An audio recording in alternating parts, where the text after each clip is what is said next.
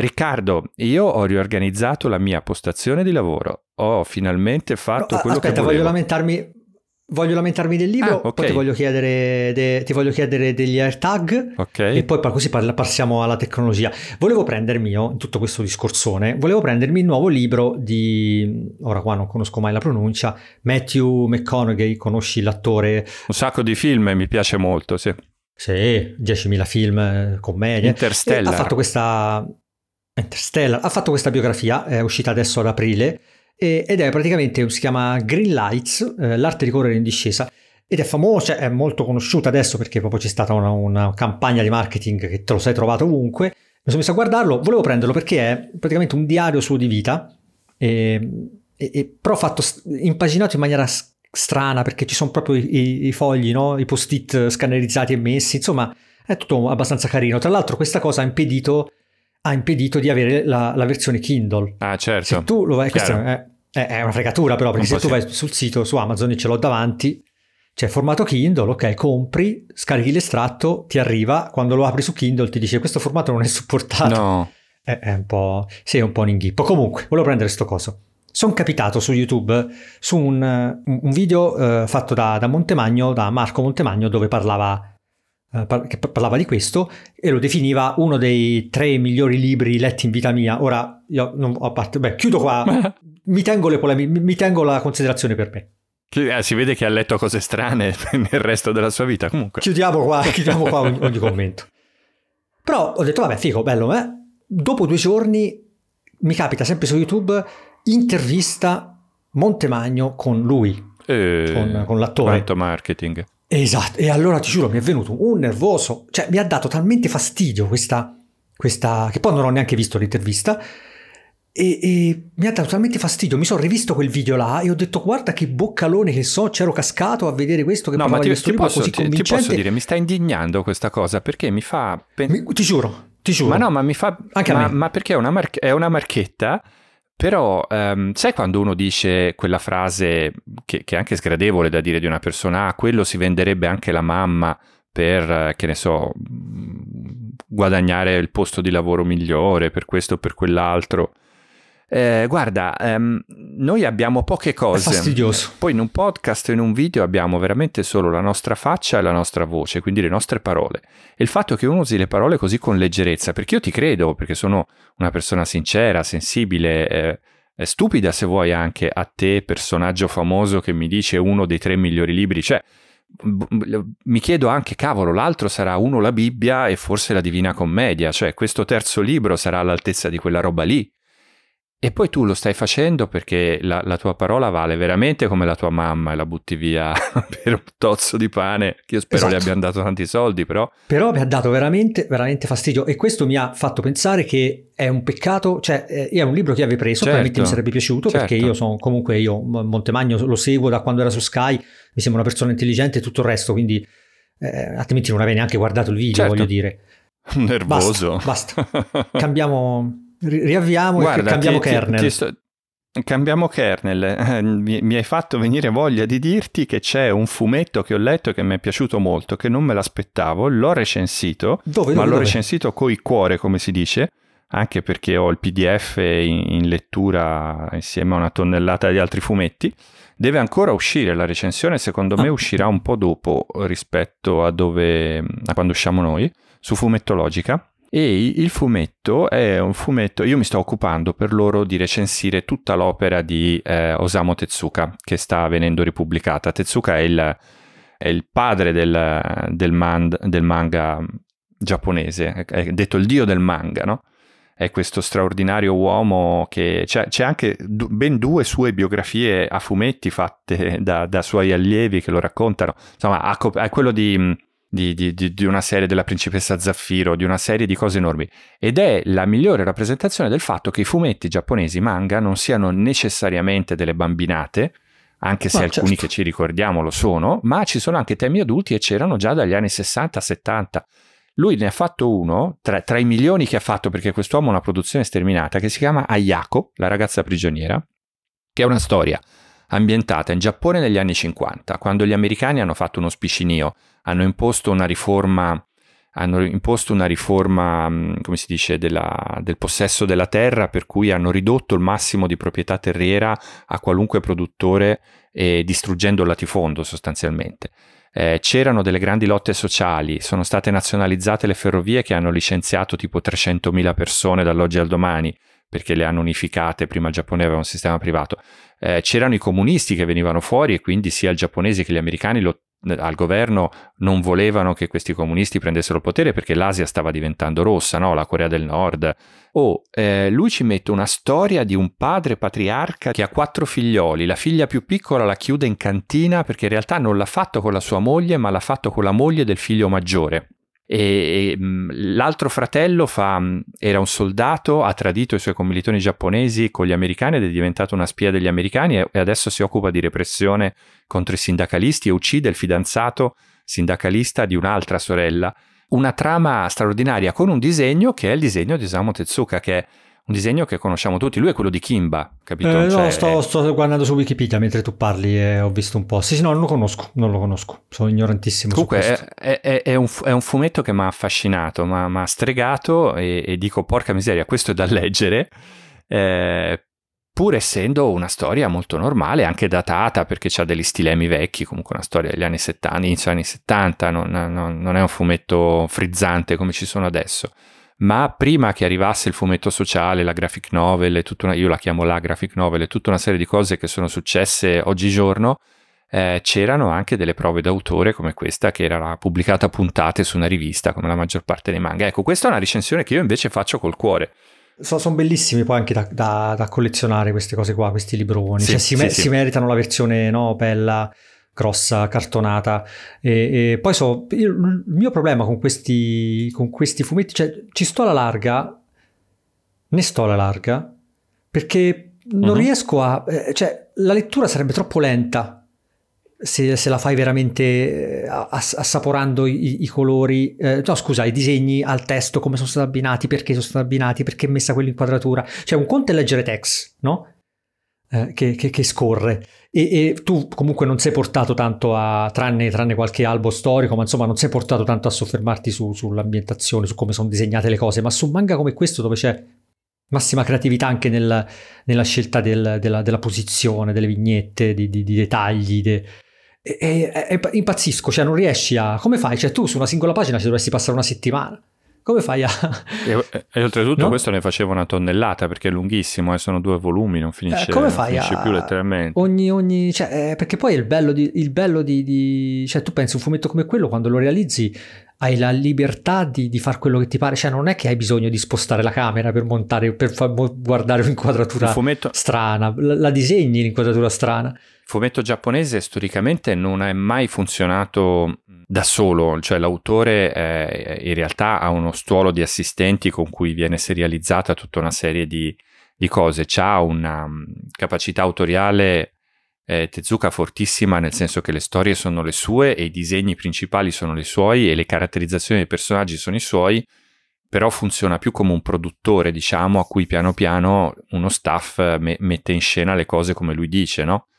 Gli fa fare le tavole, è come avere il regista della seconda e della terza unità che, che sceglie le inquadrature eh, fedeli alla sceneggiatura, che viene condivisa peraltro.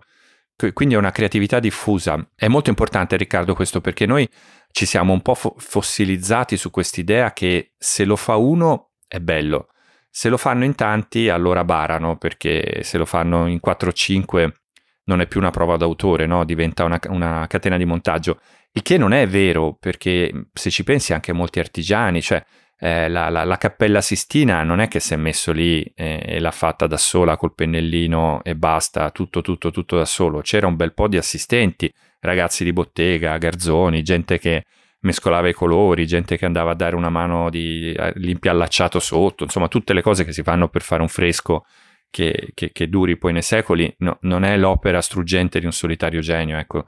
in questo senso, quasi nessuna di queste cose, anche i libri. Chissà quanta, quanta dose di improvvisazione c'è e quanto invece è ragionato. A me affascina proprio questo di, di queste persone, cioè di, di, di chiunque in realtà, perché è una cosa che non ho. La spontaneità, dici? No, eh, no la, la, la capacità di avere una visione di avere una visione lunga e completa su un'opera, no? Eh, tu, io lo voglio in quel modo, mi immagino questo, e quindi ad esempio quando mi capita di vedere dei video, no, e fanno lo storyboard, cioè già certo. Mettersi là e immaginare, allora questo è inquadrato di qua, cioè è, è come avere, è come essere un, non so, un passerotto che gira sopra l'inquadratura, sopra la scena, e, e un momento guarda di qua, un momento guarda di là, ma avere questa capacità di immaginazione E, e comunque mantenere il filo per, per un'opera intera, eh, per me è incredibile. Io non riesco a farlo, io non, non vado oltre il, la, la visione a cinque metri da me, davvero non riesco mai a credo, non, non credo, ce la faccio.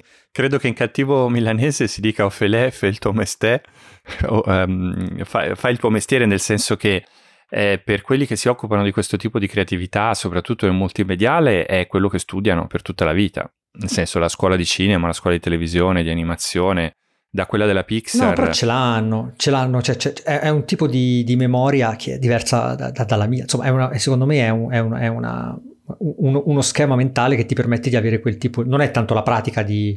Sì, poi certo hai anche, eh, devi sapere come, come tenere insieme tutto e come comunicarlo agli altri, però, eh, sì, la, la, però sono strumenti la, la che ti costruisci con la pratica. Bah, ma ti ricostruisci bah. con la pratica? Non lo so. Beh, non lo dai, so. È, come, è come essere un artigiano in una bottega, cioè sai lavorare i pezzi di legno, però poi sai anche fare le cose più, più complesse, più ricche, più, art- più articolate. Eh, non, ti immag- non ti immaginare che sia, mh, cioè non è che stiamo chiedendo all'artigiano che fa le rifiniture di legno di progettare anche il grattacielo, perché non è che si arriva fino a questo punto di, di estensione, diciamo. Quando trovi quelli che sono in grado di fare questa cosa sono veramente molto pochi e, e raramente sono da soli. Cioè non è ah, che Steven Spielberg, tu dici che è una questione di, George Lucas, di andare nel dettaglio o no? Ma allora, mh, ti, io, io mi, di solito di solito ci si fanno delle immagini mentali che sono diverse da quello che è la cosa vera per riuscire a spiegarsela, no? A contrasto ci si fanno le, le metafore o i paralleli, i paragoni. Io mi faccio il paragone col programmatore. Ora è chiaro che il programmatore deve stare attento alla virgola e allo spazio della singola riga di codice, di stanziare una classe, di fare un metodo, quello che ti pare, e contemporaneamente vede anche la struttura di tutto il software, l'architettura, le scelte, le scelte e tutto il resto. E pianino pianino, lavorando per iterazioni successive, arriva anche a costruire le cose complesse. Però... Mh, è raro che ci sia un programmatore, cioè Windows non è che l'ha fatto uno solo. No, no, no, però DOS.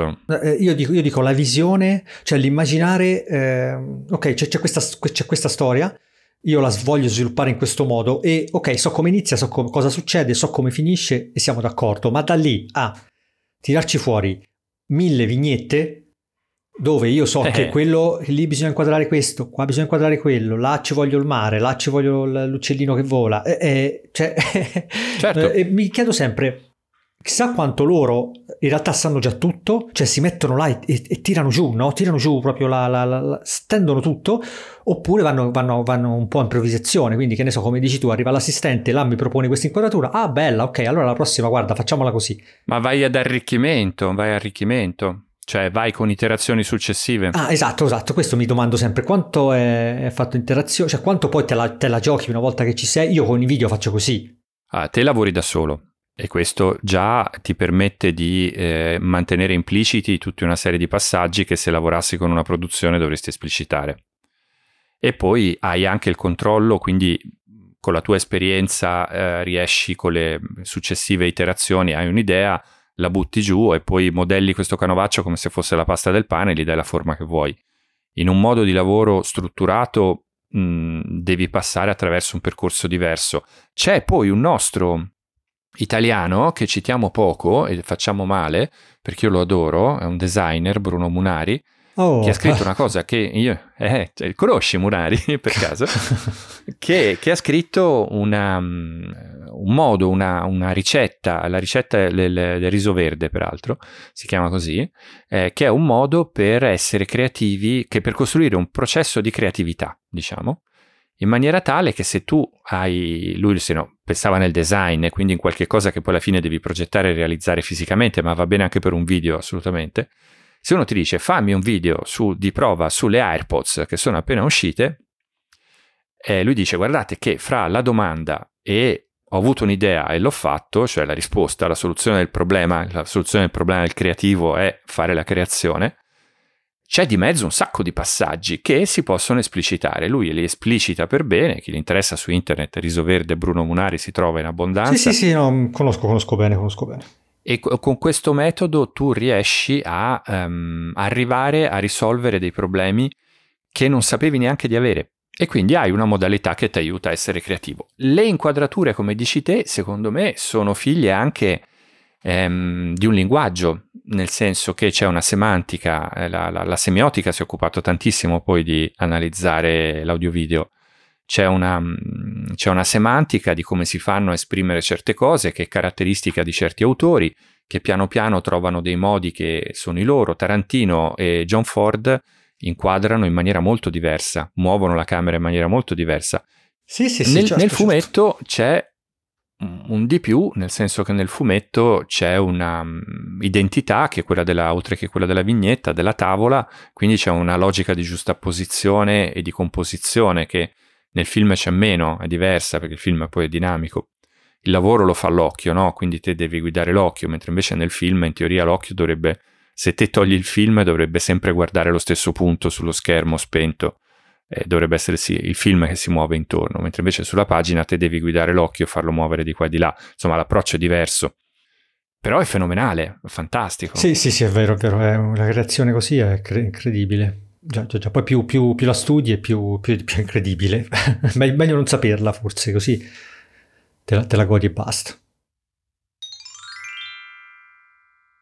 Va bene. Ci abbiamo un po' di tecnologia oggi. Tecnologia, io volevo chiederti se anche tu hai questo grossissimo problema con le chiavi e con gli zaini, perché pare che è venuto fuori che c'è un mondo di gente che si perde le chiavi o perde gli zaini, bah, non lo so, a casa, cioè o sono lì o sono lì, cioè voglio dire, cioè, o sono all'ingresso, o sono sul coso, o sono nello zaino, o sono nella borsa, nel giacchetto d'inverno. Ma cioè, guarda, dove, c'è dove le mettete queste chiavi che avete bisogno de, de, del localizzatore per, per trovarle dentro casa? No, no, scherzo, dai, le AirTag come... come... ti sembrano? Come ce l'ho? Ancora non ho perso le chiavi, quindi in realtà non lo so. se, se, se, se, se mi, cioè, sai, un discorso è se le metti da qualche parte e poi le vai a cercare, un discorso è se le perdi veramente, che cambia un po'.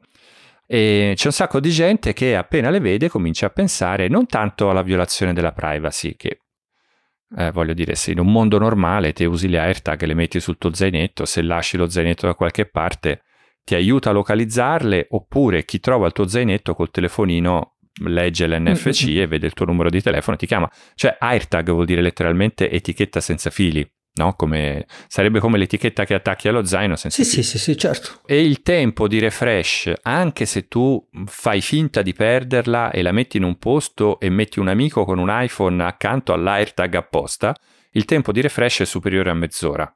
Quindi eventualmente non puoi fare tracking in tempo reale, no? Cioè se okay. l'hai lasciato sull'autobus, ciao, con quel tempo di refresh ogni mezz'ora l'autobus chissà dove è finito, non capisci neanche, poi il tempo che arrivi lì, quello chissà dove è arrivato, non, non certo. riesci a, a fare questo tipo di gioco, non c'è neanche il geofencing, cioè che se tu lasci lo zaino e ti allontani il telefono vibra perché non c'è più il collegamento fisico con, con l'AirTag. Ma soprattutto io sono stupito, e questa è la prima cosa che mi ha stupito, di quanta gente comincia a dire eh ma te così puoi spiare, la metti nella tasca di una persona, gliela attacchi ne... ma ho letto Ragazzi, che cioè... hanno fatto qualcosa per... cioè c'è qualche, vi... c'è qualche vincolo, no, per questa roba qua, cioè avevano un po' cercato ma ci di sono limitare... ci sono un sacco ci sono un sacco di vincoli, ma voglio dire ehm, comincia a diventare, sai che c'è gente che ti spia anche guardando il tuo status su WhatsApp, voglio dire, cioè se, se, se mh, le, le persone, se ci sono delle persone brutte parliamone, no, ma anche perché... i localizzatori G P S, quelli con dove metti la SIM dentro e ti mandano un sms ogni tot, tot minuti, esistono da, certo. da sei anni su AliExpress, costano mi sembra cinque dollari, sei dollari, e tu la mattina esci per andare a correre, lo piazzi dentro la ma- sotto la macchina di uno. Ma non è che lo piazzi dentro la macchina di uno, è il meccanico a cui il marito dice quando ti porto la sì, macchina anche. Della mia moglie per favore mettili dentro sta roba, ma non glielo dire, e ti faccio pagare centocinquanta euro e invece l'ho pagata a tre dollari. Esatto. e gli dai cinquanta euro di mancia. Sì, cioè c'è la, la gente brutta c'è, però se pensiamo alla gente brutta abbiamo finito. Eh, sì, le, sì. le AirTag mi sembrano una bella idea perché mi danno una chance in più di ritrovare le chiavi caso mai dovessi perderle per la strada, e Dio sa quanta roba ho perso per la strada o nei viaggi. Questa è, è, è la premessa, a prescindere che funzionino o non funzionino. Dopodiché preferirei che funzionassero e che la gente fosse un po' meno strana e non volesse infilarla nella borsa della, della moglie per vedere se c'ha l'amante. Ecco, questo.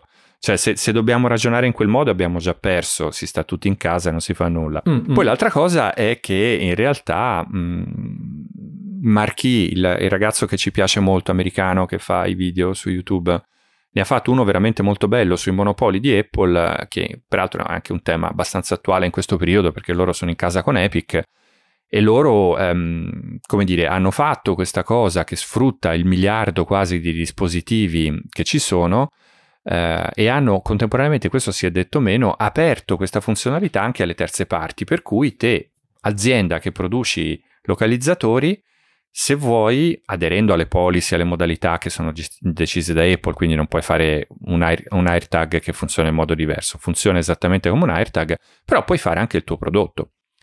Eh, e questo, diciamo, è un po' il bacio della morte per aziende come Tile, eh, che fa i suoi, che si basano sulla loro rete, che è più piccola di quella di Apple, quindi Apple dice, se volete vi comprate quelli di Tile, che chiaramente, come dire, perde quota, però... A Tile gli dice, però se vuoi li puoi fare compatibili con la nostra rete, che vuol dire che la rete di Apple acquista ancora più dimensioni e valore e quella di Tile a lungo andare diventa sempre meno, sempre meno valida. Quindi questo qui è un gigante che quando si muove ai concorrenti non li fa del bene, li, li, li schiaccia come fossero dei topolini. Eh, l'idea secondo me è che se uno parte quest'estate per un viaggio in vacanza lo piglia, lo butta dentro la valigia e se gli perdono la valigia almeno c'ha una chance in più di ritrovarla. Sì, dopodiché sì, sì, sì. Il, il ladro se te lo piglia o lo zaino, ah un mio amico la, ne ha presi due, uno per lo zaino e uno per, cioè lo zaino per lo zainetto e uno per la borsa della macchina fotografica, dice io li lascio lì dentro, sono come una polizza, no? Me ne dimenticherò, poi il giorno che magari succede qualcosa li ritrovo. Ho una chance in più di ritrovarli. Vabbè, vabbè, vabbè. Quindi se lo comprate metteteci sopra l'iscrizione che tanto è gratuita sul sito di Apple. Ah sì, sì, quello, quello sì, quello l'ho visto. Quindi aspettiamo gli iMac per fare... Però Riccardo, per fare io ci avevo provato, volevo, volevo farti il regalo, volevo mandartene uno, però a condizione che si potesse incidere sopra la tilde, ma non si può. Ma no. Dai, non si può. No, perché puoi scegliere fra un set di letterine ah, che devi pigiare... Maledetti, non, sì. Non hanno fatto lo stampo con la tilde. Non hanno fatto lo stampo con la tilde, quindi rimangono i nostri portachiavi che sono più o meno della stessa dimensione. Esatto, i portachiavi però. Che tra l'altro io non ho mai messo in vendita, cioè, cioè li ho fatti vedere un po' di volte, ce l'ho qua, eh, li ho regalati un paio ad amici. Eh, Co- compreso me. Compreso te, e non ho mai messo in vendita, vabbè. Devo rivedere un po' le mie cose di Patreon, è un po' un casino in questo momento. Perché poi tra l'altro ho una community meravigliosa, Antonio, fa, fa, fammelo dire, cioè, cioè, non la merito io quelle, quelle persone che mi vogliono, mi vogliono così bene, mi mandano i computer a casa, eh, ieri hai visto quanto ci hanno bello. Aiutato su, su LinkedIn per quella cosa del podcast. Ma questa è stata divertentissima, è io non, poi non, non so come finirà, sono fantastici, ma è divertente. Io non li merito affatto. Senti, ma io ho costruito una cosa invece. Che con mio fatto? Figlio, peraltro. Ah, quel bonsai, non mi piace. Ho fatto il bonsai di Lego. Ho visto che la Lego ha fatto una... Per caso ha fatto una serie di Lego per adulti. E il mio bambino è appassionato di, di Lego, si è costruito, gli abbiamo regalato la casa di Harry Potter, gli abbiamo regalato la, il, l'X-Fighter di Star Wars a Natale e altri Leghi. E infatti l'ha montato lui e io ho visto questa cosa, me lo sono comprato su Amazon, costa tipo quarantatré euro ma l'ho trovato a trentanove perché era un giorno che era un po' in sconto, ma sai che me lo sono messo? Io ne ho ammazzati un paio di bonsai, a me piacciono moltissimo ma c'ho il pollice nero, non c'ho il pollice verde e questo secondo me non l'ammazzo, questo non l'ammazzi, non no, ti ammazza lui, ti ammazza lui, è probabile, lo, mi trovano decomposto in casa col bonsai ancora come il primo giorno. Sì sì sì, no, no, no, non so, non mi piacciono, non mi piacciono. Il cioè, commento in famiglia troppo. C'è troppo marketing, non mi eh piace. No, non costa poco. Il commento in famiglia è stato, e questo adesso me lo spolveri, che in effetti non è un cattivo commento, col phon penso. Io ho passato invece gli ultimi, ho passato un bel po' di tempo, di giorni, e poi ho dovuto abbandonare perché manca, manca un pezzo, insomma. Ho costruito la, una tastiera, ma non costruita a pezzi tipo Lego, proprio saldando. saltando gli switch, saltando tanti componenti, non quelli un pochetto più difficili li ho portati, tipo la U S B C, certe cose le ho portati da, dal dall'amico. mio amico, dall'amico a far risaldare perché avevo paura di rompere, però praticamente mm. tutto il P C B, poi il resto l'ho montato io, l'ho saldato, mi sono fatto prestare il mega saldatore professionale, adesso sono in cerca di un attrezzo come quello. E Antonio... Ma perché, perché usi non lo stagno ma materiali a temperatura più alta per la saldatura? No, no, no, no, perché... No, no, lo stagno, eh, però... meglio. Però ci vogliono, ci vogliono saldatori professionali, cioè ci vogliono saldatori che arrivano a una certa temperatura in un certo tempo, che ti mantengono la punta, eh, ci vuole un saldatore da, da centocinquanta euro per dire, no? Cioè no, non sì, un sì. saldatore da quindici euro con il quale sta, squagli le statuine di piombo, ti ricordi le statuine di piombo? Io Quando... ce l'ho esattamente eh, quello, esatto. È proprio quello. Anch'io ce l'ho, fino adesso, lo, cioè per, sald- per attaccare due fili va bene, ma quando devi lavorare su P C B è impossibile. Ma Antonio, sono partito con oh no che noia, oh no che noia, devo saldare sta roba che ce l'ho qua da mesi, ta ta ta, perché poi è fatta in collaborazione con un'azienda e quindi è un, è un anno che andiamo avanti con la scelta dell'assemblaggio di questi pezzi. Però Antonio, mi sono divertito bello. come uno scemo. Da, ho fatto questa roba, mi sono divertito, mi ha dato una soddisfazione montare gli switch, saldare tutti gli switch, ri- controllare la finezza, mettere, la, la, mettere il cerotto tagliato sotto lo stabilizzatore, perché così mi ha dato una padronanza. Cioè io ho fatto fino all'altro ieri eh, recensioni, prove di tastiere senza capirci nulla, adesso che ne ho costruita una, eh, nel senso che ho approfondito tantissimo il, il livello di, di, certo. di, di, di, di comprensione, no? Di come funziona, e mi è piaciuto tantissimo e sono, sono, sono adesso in cerca, in fissa di altre build, si chiamano, no? Eh, tastiere da costruire. Ma tu dovresti, secondo me dovresti fare una cosa invece all'opposto adesso, perché mh, è, è una cosa bella. Ma l'hai fatto il video? No, perché poi mi manca un pezzo, mi sono fermato e ah no, uscirà, uscirà, eh, diciamo che alla fine ah, mi sono ecco. accorto che mancava roba e quindi abbiamo dovuto ordinarla e arriverà, però era per dirti che mi ha dato una soddisfazione saldare la roba in quel modo. Ti capisco. Eh, beh, sono tornato a quando facevo da giovane le statuine con il legno. mi, è piaciuto, mi è piaciuto troppo, mi è piaciuto troppo.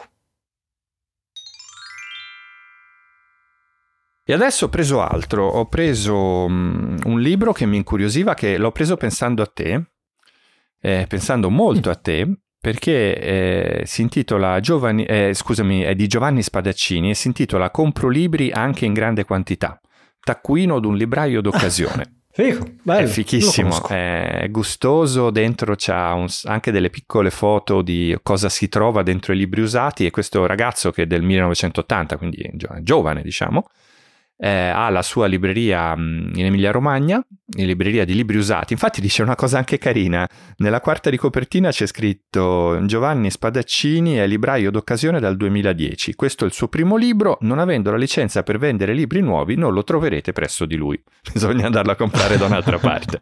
No, però è scritto bene, molto divertente, l'avevo letto su internet, un capitolo che era stato messo su un sito web. Sai che, fra parentesi, io compro molto spesso libri di cui ho la possibilità di leggere il primo capitolo su internet, magari anche sul Kindle, però sì, è, eh, è, già, già. È, è una cosa strana, è fondamentale, perché mh, ti convincono, ti vincono. Eh, però è giusto, cioè, certo. eh, ehm, altrimenti sei troppo vincolato e, al, dal titolo, ma il titolo ormai è, è diventato una, una, no? una chiappa click, voglio dire, e, e, almeno su certi titoli. Eh, eh ma fanno clickbait, fanno, fanno queste cose esatto, qui. Esatto, dai, sì, però tu compri una cosa pensando, cioè, pensando, pensando, invece quando te lo apri ti trovi dentro una cosa da, da, da studio universitario che non finirai mai, che non capirai mai. Io ho comprato un libro e, di musica così, che è tremendo.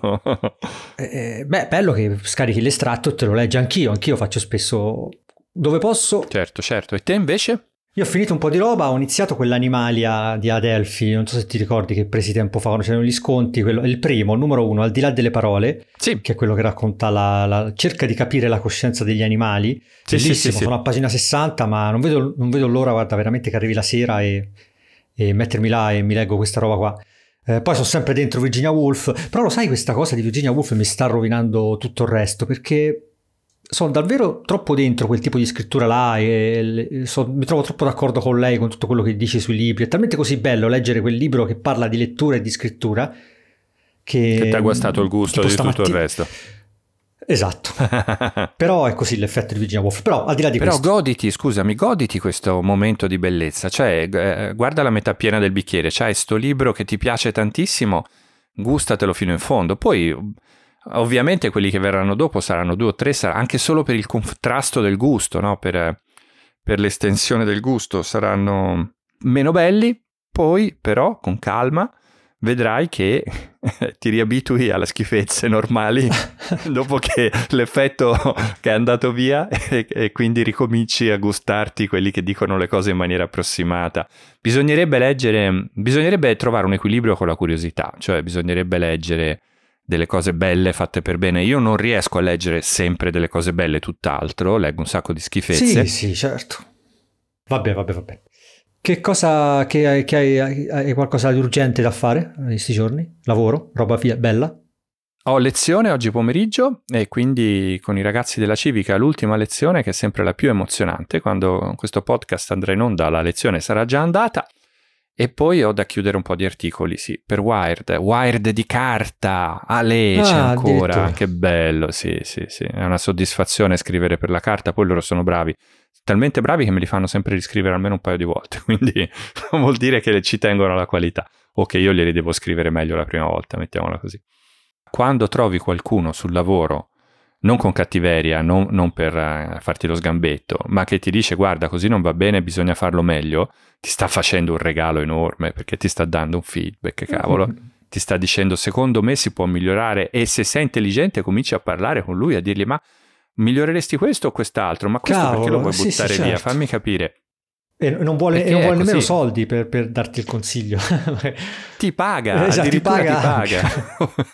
Pazzesco. Vabbè, poi vediamo, magari viene una schifezza, però intanto il podcast l'abbiamo fatto, dai, oggi un pezzo eh, l'abbiamo portato a casa. Tu c'hai cose belle invece? Uh, io ho una recensione che, sto, che devo fare in settimana e uscire entro la settimana, infatti, infatti questo rimanderà l'uscita del podcast probabilmente, ancora non te l'avevo detto.